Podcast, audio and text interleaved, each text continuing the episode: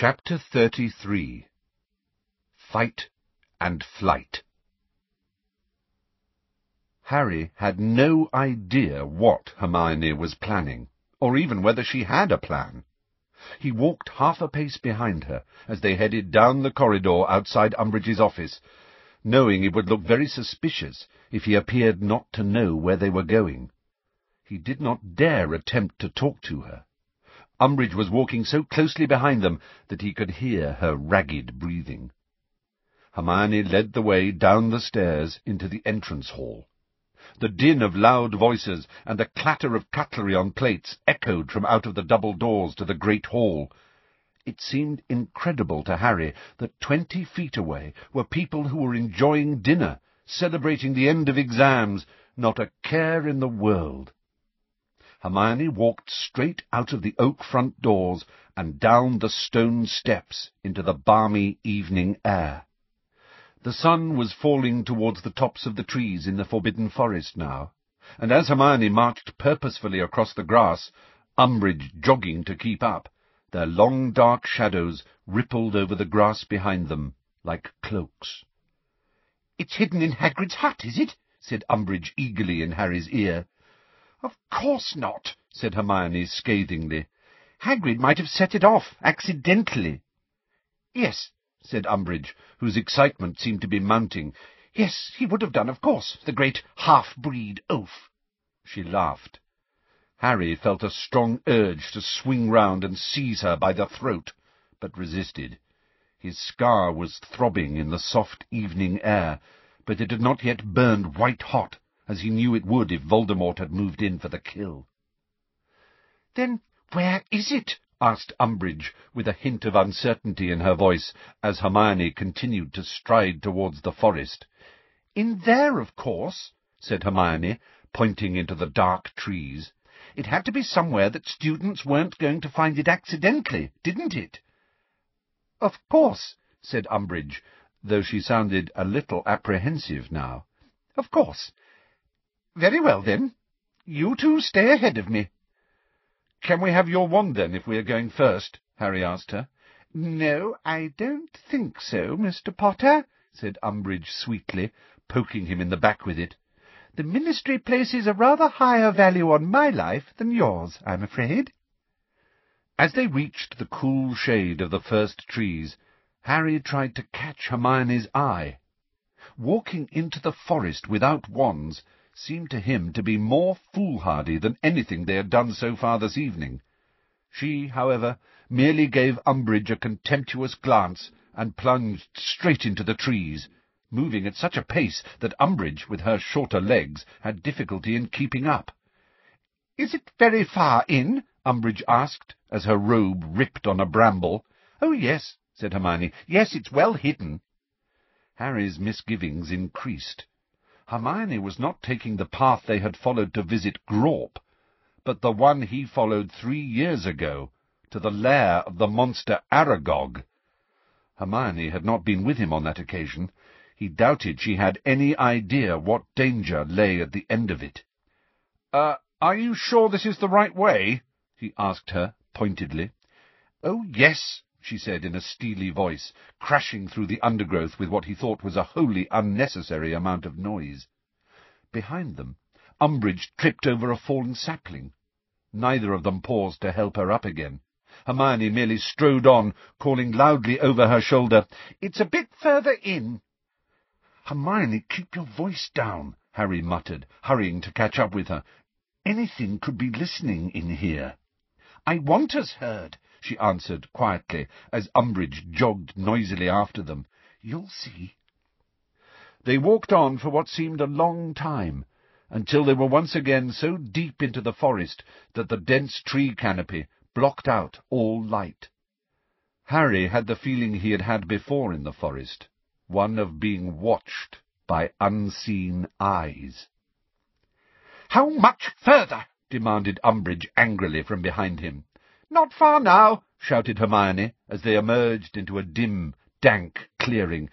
"Just a little bit—" An arrow flew through the air and landed with a menacing thud in the tree just over her head. the air was suddenly full of the sound of hooves. Harry could feel the forest floor trembling. Umbridge gave a little scream and pushed him in front of her like a shield.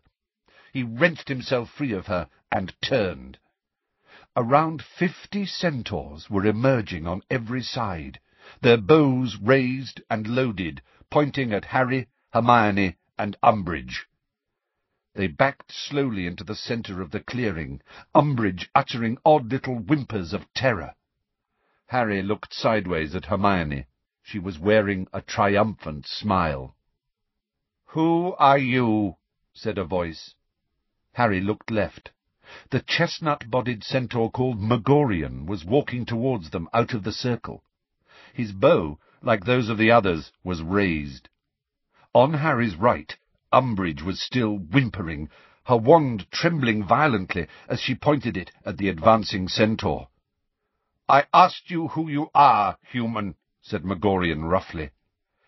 "I am Dolores Umbridge," said Umbridge in a high-pitched, terrified voice, "Senior Undersecretary to the Minister for Magic and Headmistress and High Inquisitor of Hogwarts." "You are from the Ministry of Magic?" said Magorian, as many of the centaurs in the surrounding circle shifted restlessly. "That's right," said Umbridge in an even higher voice. "So be very careful. By the laws laid down by the Department for the Regulation and Control of Magical Creatures, any attack by half-breeds such as yourself on a human—" "What did you call us?" shouted a wild-looking black centaur, whom Harry recognized as Bane. There was a great deal of angry muttering and tightening of bowstrings around them. "Don't call them that!" Hermione said furiously, but Umbridge did not appear to have heard her. Still pointing her shaking wand at Magorian, she continued, Law 15b states clearly that any attack by a magical creature who is deemed to have near human intelligence and therefore considered responsible for its actions Near human intelligence, repeated Magorian, as Bane and several others roared with rage and pawed the ground. We consider that a great insult, human. Our intelligence, thankfully, far outstrips your own. What are you doing in our forest? bellowed the hard-faced grey centaur Harry and Hermione had seen on their last trip into the forest. Why are you here? Your forest, said Umbridge, shaking now not only with fright, but also, it seemed, with indignation. I would remind you that you live here only because the Ministry of Magic permits you certain areas of land. An arrow flew so close to her head that it caught at her mousy hair in passing. She let out an ear-splitting scream and threw her hands over her head while some of the centaurs bellowed their approval and others laughed raucously. The sound of their wild, neighing laughter echoing around the dimly lit clearing and the sight of their pawing hooves was extremely unnerving. Whose forest is it now, human? bellowed Bane. Filthy half-breeds! she screamed, her hands still tight over her head. Beasts! Uncontrolled animals! Be quiet! shouted Hermione, but it was too late. Umbridge pointed her wand at Magorian and screamed, Incarcerus!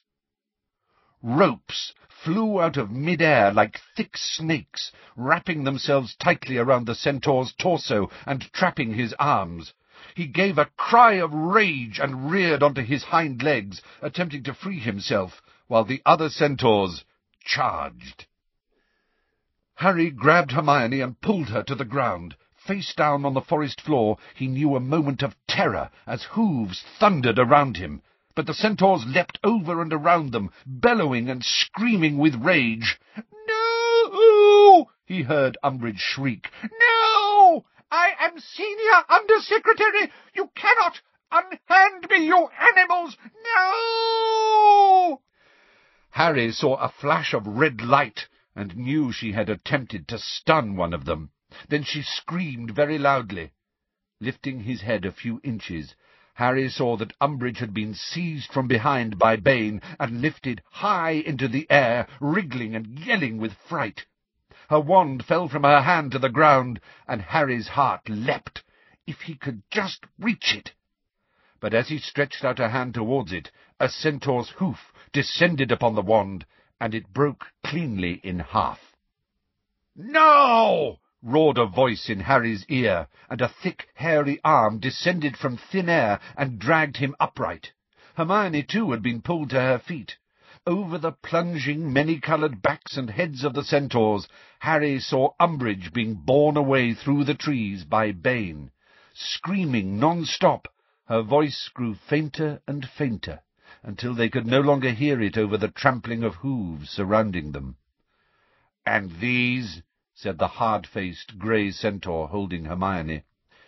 They are young, said a slow, doleful voice from behind Harry. We do not attack fools.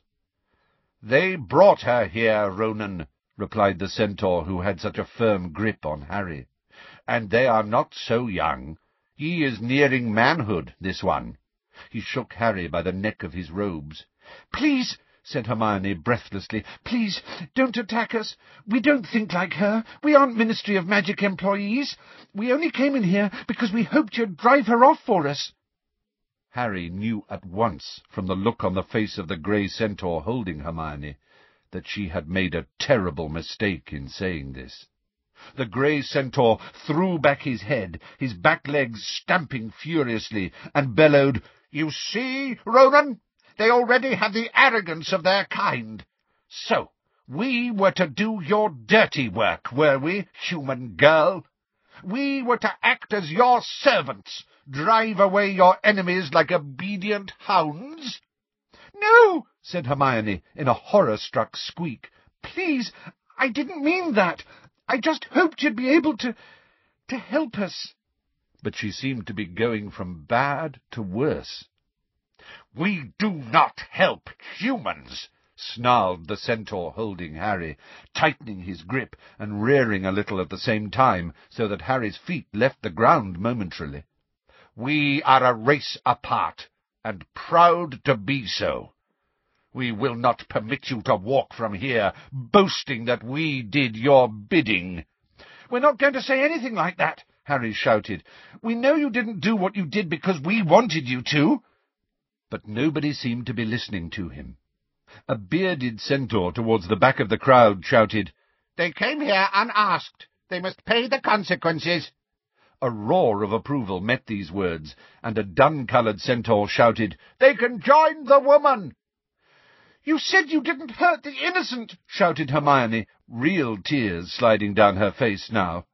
We haven't done anything to hurt you. We haven't used wands or threats. We just want to go back to school.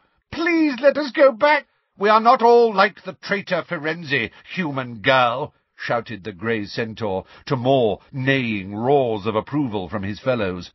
Perhaps you thought us pretty talking horses. We are an ancient people who will not stand wizard invasions and insults. We do not recognize your laws. We do not acknowledge your superiority. We are... But they did not hear what else centaurs were. For at that moment there came a crashing noise on the edge of the clearing so loud that all of them, Harry, Hermione, and the fifty or so centaurs filling the clearing, looked around. Harry's centaur let him fall to the ground again as his hands flew to his bow and quiver of arrows. Hermione had been dropped too, and Harry hurried towards her as two thick tree trunks parted ominously, and the monstrous form of Grawp the giant appeared in the gap. The centaurs nearest him backed into those behind. The clearing was now a forest of bows and arrows waiting to be fired, all pointing upwards at the enormous greyish face now looming over them from just beneath the thick canopy of branches. Grawp's lopsided mouth was gaping stupidly. They could see his brick-like yellow teeth glimmering in the half-light. His dull, sludge-coloured eyes narrowed as he squinted down at the creatures at his feet. Broken ropes trailed from both ankles. He opened his mouth even wider. Hagger. Harry did not know what Hagger meant, or what language it was from, nor did he much care. He was watching Grawp's feet, which were almost as long as Harry's whole body. Hermione gripped his arm tightly. The centaurs were quite silent, staring up at the giant, whose huge round head moved from side to side as he continued to peer amongst them, as though looking for something he had dropped. Hagger! he said again, more insistently. Get away from here, giant! called Magorian. You are not welcome among us. These words seemed to make no impression whatsoever on Grawp. He stooped a little, the centaur's arms tensed on their bows, then bellowed, Hagger! A few of the centaurs looked worried now. Hermione, however, gave a gasp. Harry, she whispered, I think he's trying to say Hagrid. At this precise moment, Grawp caught sight of them, the only two humans in a sea of centaurs. He lowered his head another foot or so, staring intently at them. Harry could feel Hermione shaking as Grawp opened his mouth wide again and said in a deep, rumbling voice, Hermy. Goodness, said Hermione, gripping Harry's arm so tightly it was growing numb, and looking as though she was about to faint. He... he remembered. Hermy! roared Grawp. Where Hagger? I don't know, squealed Hermione, terrified. I'm sorry, Grawp, I don't know. Grawp want Hagger. One of the giant's massive hands reached down. Hermione let out a real scream, ran a few steps backwards, and fell over. Wandless, Harry braced himself to punch, kick, bite, or whatever else it took, as the hand swooped towards him and knocked a snow-white centaur off his legs. It was what the centaurs had been waiting for. Grawp's outstretched fingers were a foot from Harry when fifty arrows soared through the air at the giant, peppering his enormous face, causing him to howl with pain and rage and straighten up, rubbing his face with his enormous hands, breaking off the arrow shafts, but forcing the arrow heads in still deeper. He yelled and stamped his enormous feet, and the centaurs scattered out of the way. Pebble-sized droplets of Grawp's blood showered Harry as he pulled Hermione to her feet, and the pair of them ran as fast as they could for the shelter of the trees. Once there, they looked back. Grawp was snatching blindly at the centaurs as blood ran down his face. They were retreating in disorder, galloping away through the trees on the other side of the clearing.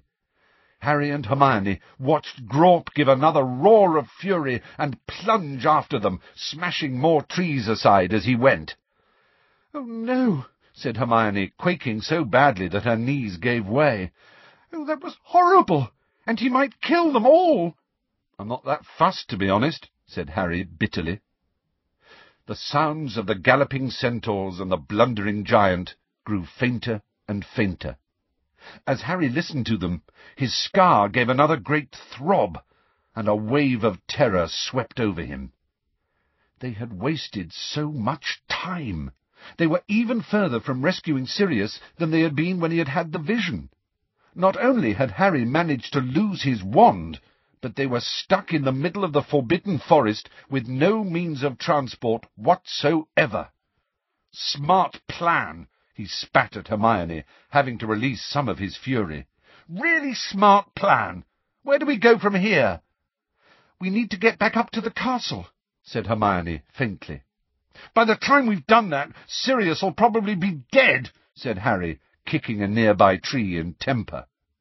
A high-pitched chattering started up overhead, and he looked up to see an angry bowtruckle flexing its long, twig-like fingers at him.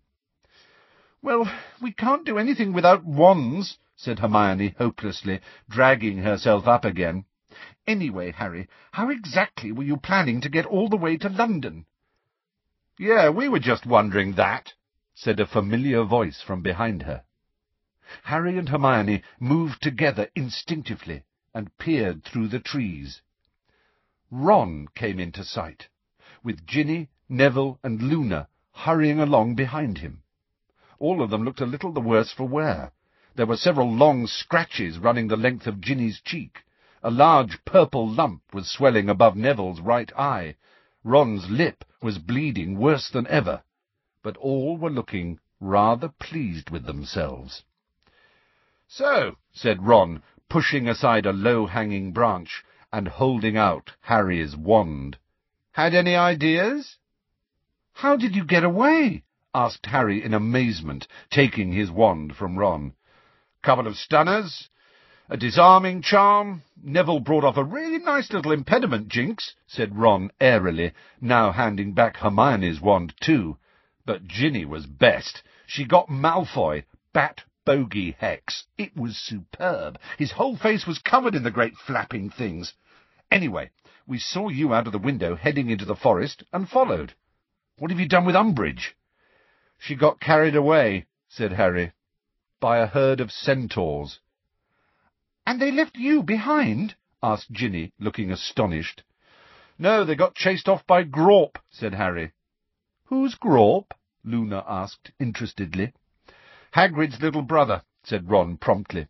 Anyway, never mind that now. Harry, what did you find out in the fire? Has you-know-who got Sirius, or— Yes, said Harry, as his scar gave another painful prickle, and I'm sure Sirius is still alive, but I can't see how we're going to get there to help him. They all fell silent, looking rather scared. The problem facing them seemed insurmountable. Well, we'll have to fly, won't we? said Luna, in the closest thing to a matter-of-fact voice Harry had ever heard her use.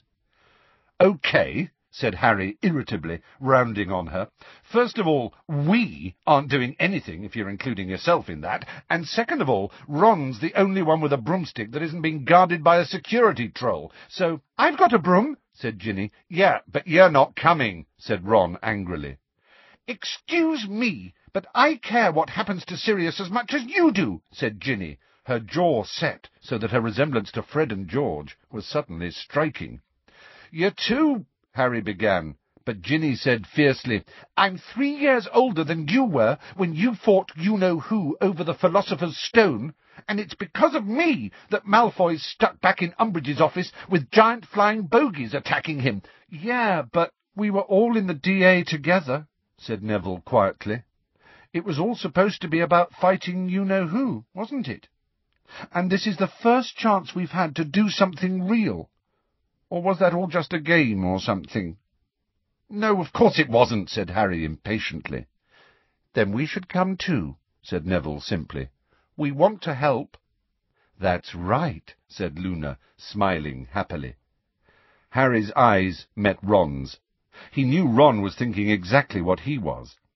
If he could have chosen any members of the DA, in addition to himself, Ron and Hermione, to join him in the attempt to rescue Sirius, he would not have picked Ginny, Neville, or Luna.